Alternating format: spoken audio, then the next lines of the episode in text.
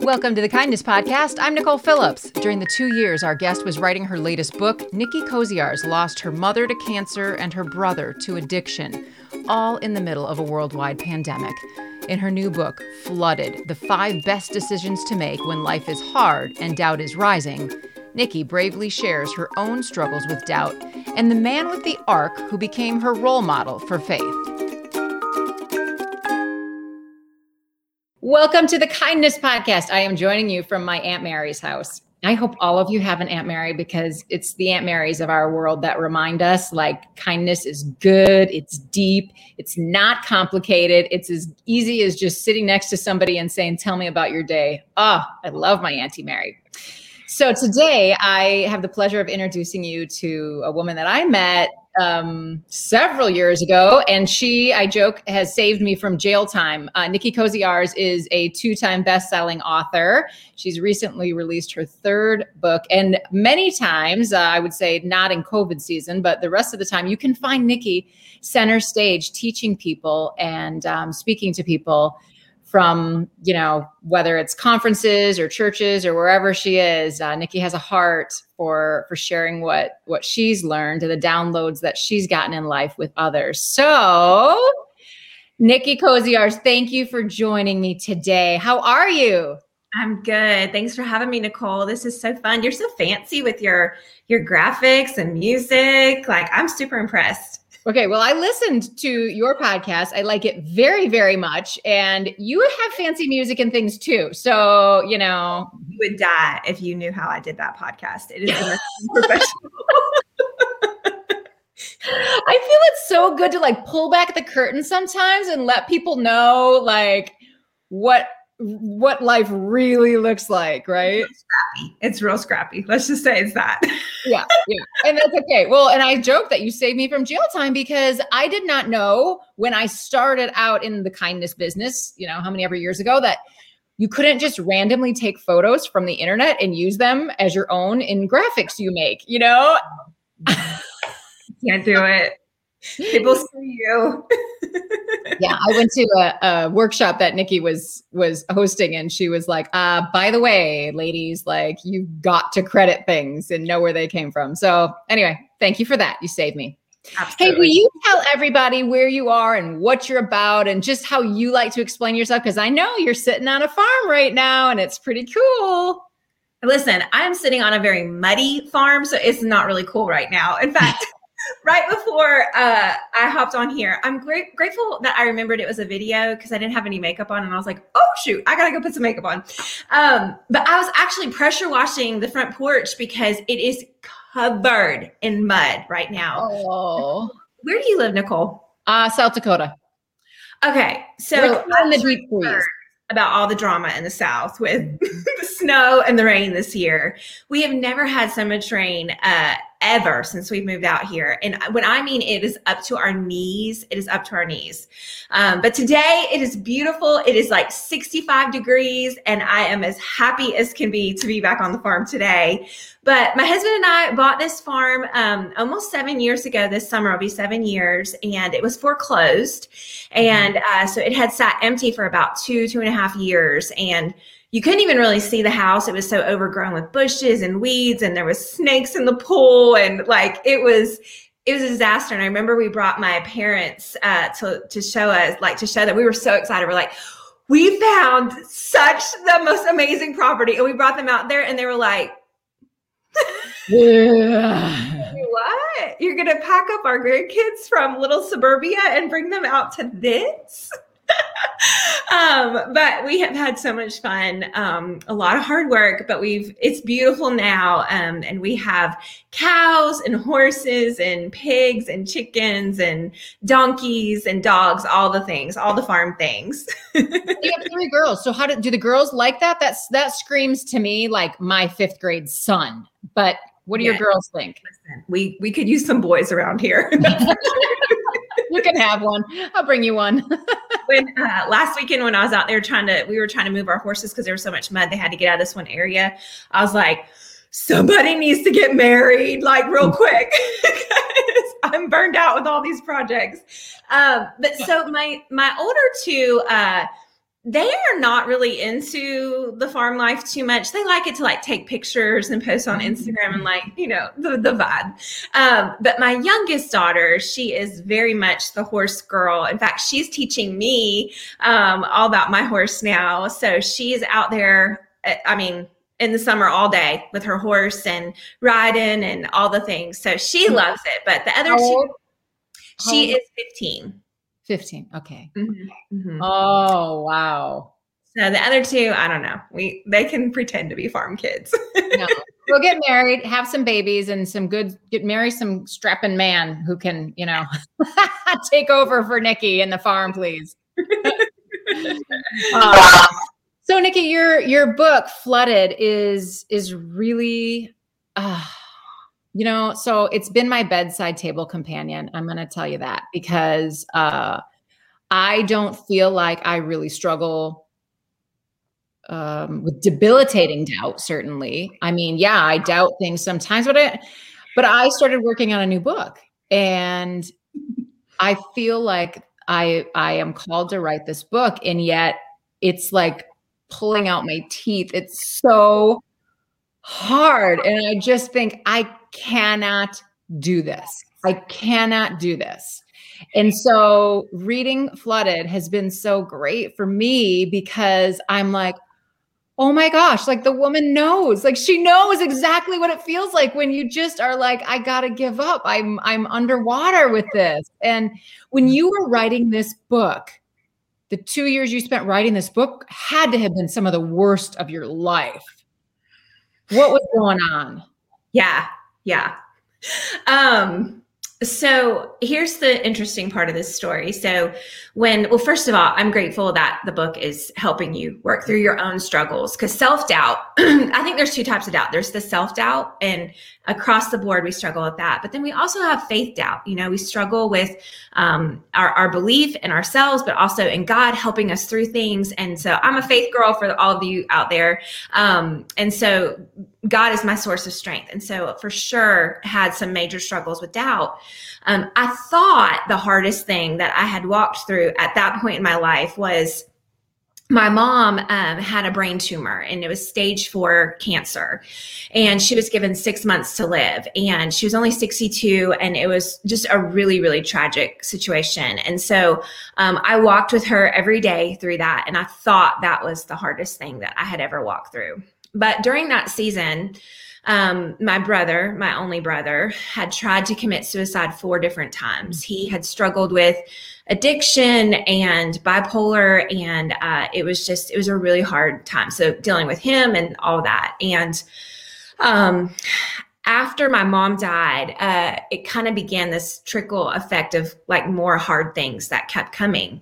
Oh. And as soon as I, um, I had so the way i mean you know this the way it works with a book contract is you pitch the idea months before you actually start writing it because it takes time to get the contract and everything. So literally um, i started writing it last october and the first week in november my brother committed suicide. Mm-hmm. and so i had just started writing this and uh, had to, to handle that and then got home and then our horse died. And for those of you that um, have ever been on a farm, I mean, it's it's just like a pet. I mean, your dogs, but like there's something different about horses. I don't know. Like I've had I've had all the pets die at this point. Um, and I can tell you that losing a horse was the hardest. I don't know if it's just because they're so big, um, and they just require so much work. Um, but that was really hard. And then uh, we also had an exchange student living with us at the time, and it was just a, a lot of hard things we we're working through that. And then COVID hit. And so all of that I'm writing this book in the midst of. And um, I'm kind of scared to ever think about writing another book because I'm like, don't do it. Don't do it. yeah. I don't think I need to go through any more hard things. Um, but I'm also grateful because it really allowed me to get to a very raw place. Um, and it made me, I mean, you know this from writing, it makes you sit in your pain. And I think sometimes with grief, we don't, we want to just rush through it. Like you get three days off in America for a death, and then you're expected to be back at work. And um, that's just not how grief works. And so, there was a lot of healing that came from that writing of that book, um, but also a lot of wrestling with God. You know, I had some questions and uh, I needed answers. And I'm here today to tell you I didn't get all my answers. um, but I was able to get to a place of being able to believe in God again, believing in myself again, and having that holy, what I call holy confidence to move forward in life.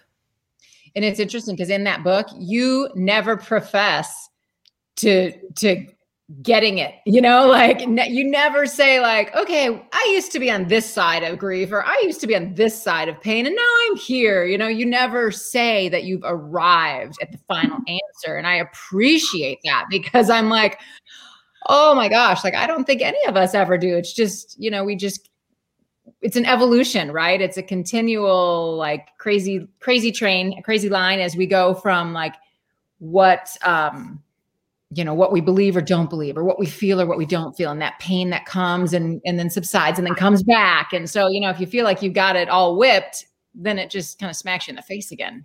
It's what, yeah. But what were some of the things that people said to you especially with the death of your brother that were helpful or maybe unhelpful? You know here on the kindness podcast we love to give people tools for for just being kind.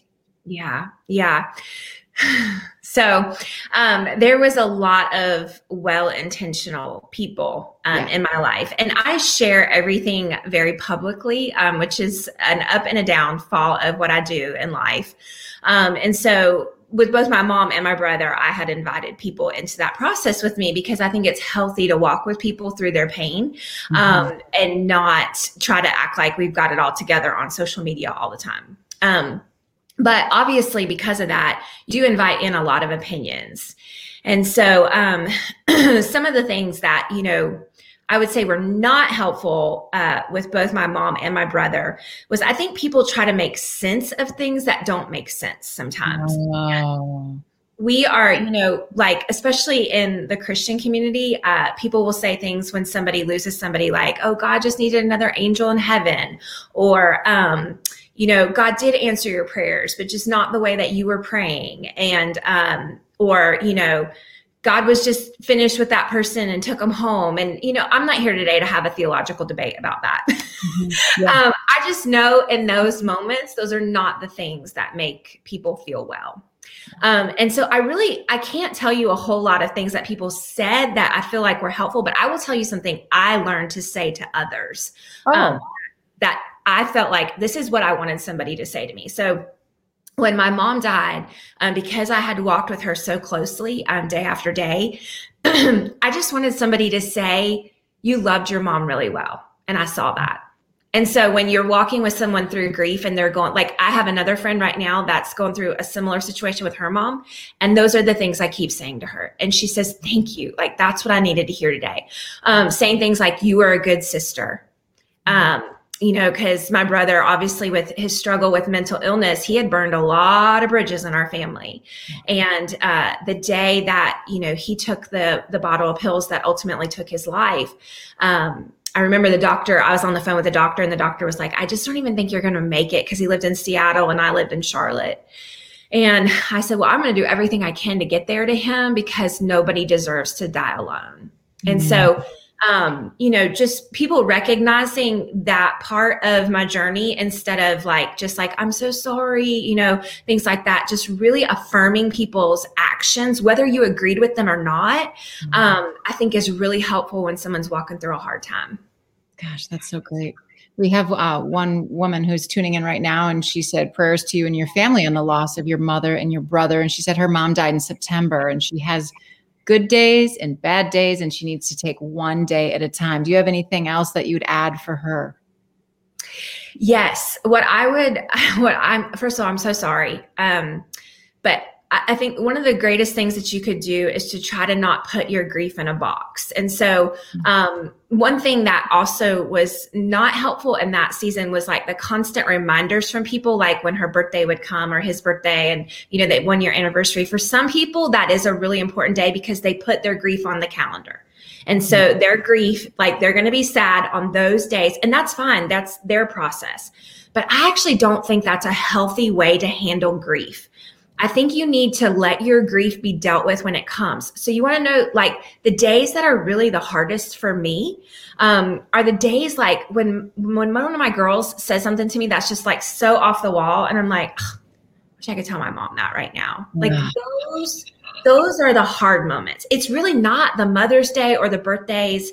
It's these really simple moments. So don't skip over that pain that you feel for those those simple things that you long for. Mm-hmm. Um, like when your grief comes, let it come. If you gotta cry, cry. If you gotta run, run. If you gotta scream, scream. You know, but let it come and don't just put it on the calendar on those certain days. Mm-hmm. Christy Rhodes, someone watching says, This is amazing, wonderful words of wisdom. So thank you, Nicki, for that. Okay, let's talk about this book, Flooded, that has helped me so much. And um, it's interesting because, you know, I think whether someone grew up in a church or not, I mean, we maybe have heard about Noah and his ark. And, uh, you know, who built the ark? Noah, Noah. You know, it's like everybody may even have a little song. Maybe that's just me, but I feel like, you know, we got a little song here. Uh, so, uh, how did you get to the point where you wanted to take in this book this childhood character or caricature sometimes even and and like how did you make him into a real human that felt flooded that felt some of the same things someone you could learn from yeah, yeah.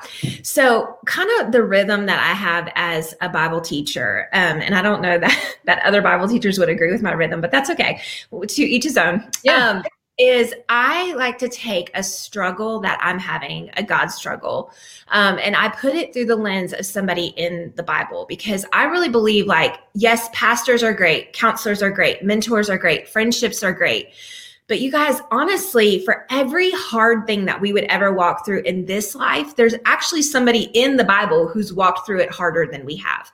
And mm-hmm. so there's a lot of things that we can learn um, from people in the scriptures. And so when I was struggling with doubt, you know, I kind of sat with God and I was like, God, show me somebody who could teach me some things about this. And, uh, you know, I had been really interested in Noah for a long time, but then I just went back one time and just reread it and I was like, this man had every reason to doubt and had every reason to not do this. And so here's the interesting thing. So the, the book is called Flooded, the five best decisions to make when life is hard and doubt is rising. And so in in some Bible stories, you'll study them and you have words. So like Rachel and Leah is another um, set of Bible people that I've written on. And there's a lot of conversation, a lot of cattiness that we could study and unpack for our lives. Okay. Mm-hmm. But with Noah, there is actually no words that we can study between him, his wife, his kids, God, anybody until the very end, which it's a hot mess at the end. Surprise. Um, but what we see is God commands and Noah obeys. And so there's this process of obedience that Noah walks through in his life that was incredibly challenging to me um, because here I was presented with this huge assignment of God. I mean, hard things is something that God entrusts us with. Like nobody wants them, but yet they're there. But God knows that there's things that we can learn and grow and glean from those hard things if we'll let them. Okay. A lot of times we just want to press the easy button and skip over it. Yep. So Noah was able to show me like decision making, decisions that we can make with specifically with God um, to help us rise above the doubt um, that the hard things in life bring. Because I think everyone listening to this today understands like hello 2020 and even 2021 it has been hard. Mm-hmm. and there's a lot of doubt that is stirring up inside of us. Are we ever going to get through this pandemic? Is life ever going to return to anything that feels normal? Are my finances going to be okay? Are my friendships going to survive what happened during the political season? Like is my family going to be okay? These are all questions of doubt that we're all asking right now. Yeah yeah they are. So then the question is, and I don't know if you can answer this or not, but for people who don't have a faith, they don't have, um, you know, a, a, a love of the Bible, or they, they don't they don't want to look through the lens of those characters. Was there anything you learned that could be helpful and practical for people just with general doubt and not just God doubt? Well, I I'm, I mean, everything that I do is based on faith. And so that's a hard, yes. that's a hard place for me to go. But yeah. here's where, here's where I can stretch myself a little bit. Okay. Um, I think there's, so you have God doubts, but then you also have self doubt. Okay. And so a lot of times um, when we're walking through something really hard, it becomes very easy to start to view ourselves as failures somehow. And so mm-hmm. we start to think about our hard circumstances. They become something that defines us. Okay. And so self doubt um, is actually a form of pride, believe it or not. Um, normally, we think of pride as like this puffed up, like I'm better than you kind of thing. But really, and again, putting this through the lens that I look through life, pride is any any way that like you were created by God. And so when we start to think of ourselves in any other way, shape, or form than the way that He created us to be, that becomes a form of pride because we're putting our thoughts higher than His. Okay. So for those of you that lean more towards not really um, having that, that type of faith, here's what I would say though. Even though you may struggle with that and that's not kind of your go to, you do have a go to script in your mind when life starts to get really hard. And so I think, you know, when I was walking through the season with my mom and then also my brother, and then the dozens of other things that happened during that season, um, we, and I didn't put this in the book because I didn't figure this out till afterwards. Mm-hmm. We have something in our lives called confirmation bias. Have you ever heard of this, Nicole? No. Uh-uh. Okay. So it's really it's it's what we believe. And whether you believe in God or not, you believe something. Okay. Yes. and so everyone has some type of belief. And when we're walking through a hard situation, what we believe often is what what ends up happening. So Oh yeah. Like a self-fulfilling prophecy? kind of but it's it's really we start to look at the world and we look for that confirmation of what we're experiencing so for example when i was walking through my brother's suicide, I started looking at the world of mental illness in a way that I've never looked at before. Okay. But you got to be careful because it can start to write this story that's not even happening inside of you. So confirmation bias is, is important to recognize, but it's also important to decide what you believe before you get to the hard things. Because, so for me, because I made the decision to believe God, I was able to walk through those hard things and see God because I was looking for God. Yeah. Now, if you want to use the word joy or peace or trust or hope or whatever word you want to use, you got to decide before you walk through the hard thing that that's what you're going to look for in life because what you look for is what you become. Oh my goodness. Oh my goodness. And I know the people who have heard me speak or whatever are going to say, "Oh, Nicole says what you look for is what you'll see." So, I mean, we're we're yes, you are you're speaking my heart on that one. Absolutely. Absolutely, and I think it is so important to know before you walk through it what you're going to what are you going to see? What are you going to look for? What do you believe? Yeah. Yeah. What do you believe? Ah, oh, this has been so fun, Nicki. I've loved talking with you. Before I let you go, do you have a favorite kindness story or something that you want to share? Um, I, I do. Oh, good. I love these stories that you're doing here on this podcast. This is so great. Um, so I remember about, gosh, it's probably been 20 years now, but this is honestly the nicest thing, the kindest thing that anyone has ever done. Um, so when my husband and I, when we got married very young, that's another story for another day. Um, but we walked through a lot of financial hardship our first couple years of marriage. We had major surgeries and he lost his job and it was just really, really hard. And we ended up having to sell his truck to help pay some medical bills. And some people at our church, um, they were just listening to our story one day. And I wasn't complaining, but I was just talking about how I was having to get up at five o'clock in the morning with the baby and drive him to work every day if I needed a car that day because we were one car. Mm-hmm. And um, a couple weeks later, they called us and they said, Hey, we just want to come over and just talk to you guys. And they brought two cars with them though. And I thought that was really strange. And um, they said, you know, we just know that you're really walking through a hard time. And I just, we can't bear the thought of you having to take that baby out in the cold at five o'clock in the morning um, to drive him to work. So we just want to give you this car. There's no strings attached.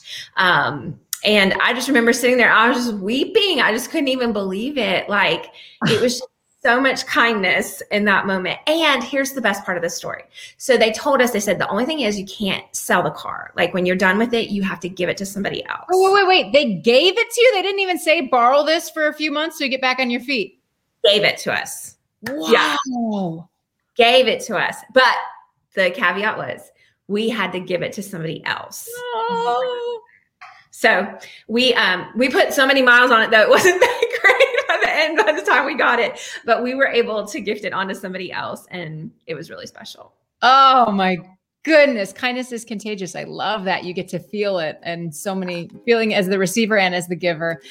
Oh, Nicki, it's been so great, so great talking with you. We'll have every um we'll have your uh the name of the book and where your website and all of that in the show notes so that people can find you because um, I know they're going to want to connect. And I just thank you for your wisdom today on the Kindness Podcast. Thank you, Nicole. This was so great. I love what you're doing. Thanks for having me part of it. That was a conversation with author Nicki Koziarz. Her latest book, Flooded The Five Best Decisions to Make When Life is Hard and Doubt is Rising, is available wherever you find your favorite books. Connect with Nicki at nickikoziarz.com. Thanks for listening to the Kindness Podcast. It's produced by WOUB Public Media and relies heavily on the kindness of engineer Adam Rich. I'm Nicole Phillips. We hope you'll subscribe to the Kindness Podcast wherever you listen and find us on social media at Kindness Podcast. If you like the show, please spread some kindness in the review section. And check out my book, The Negativity Remedy, now available in stores.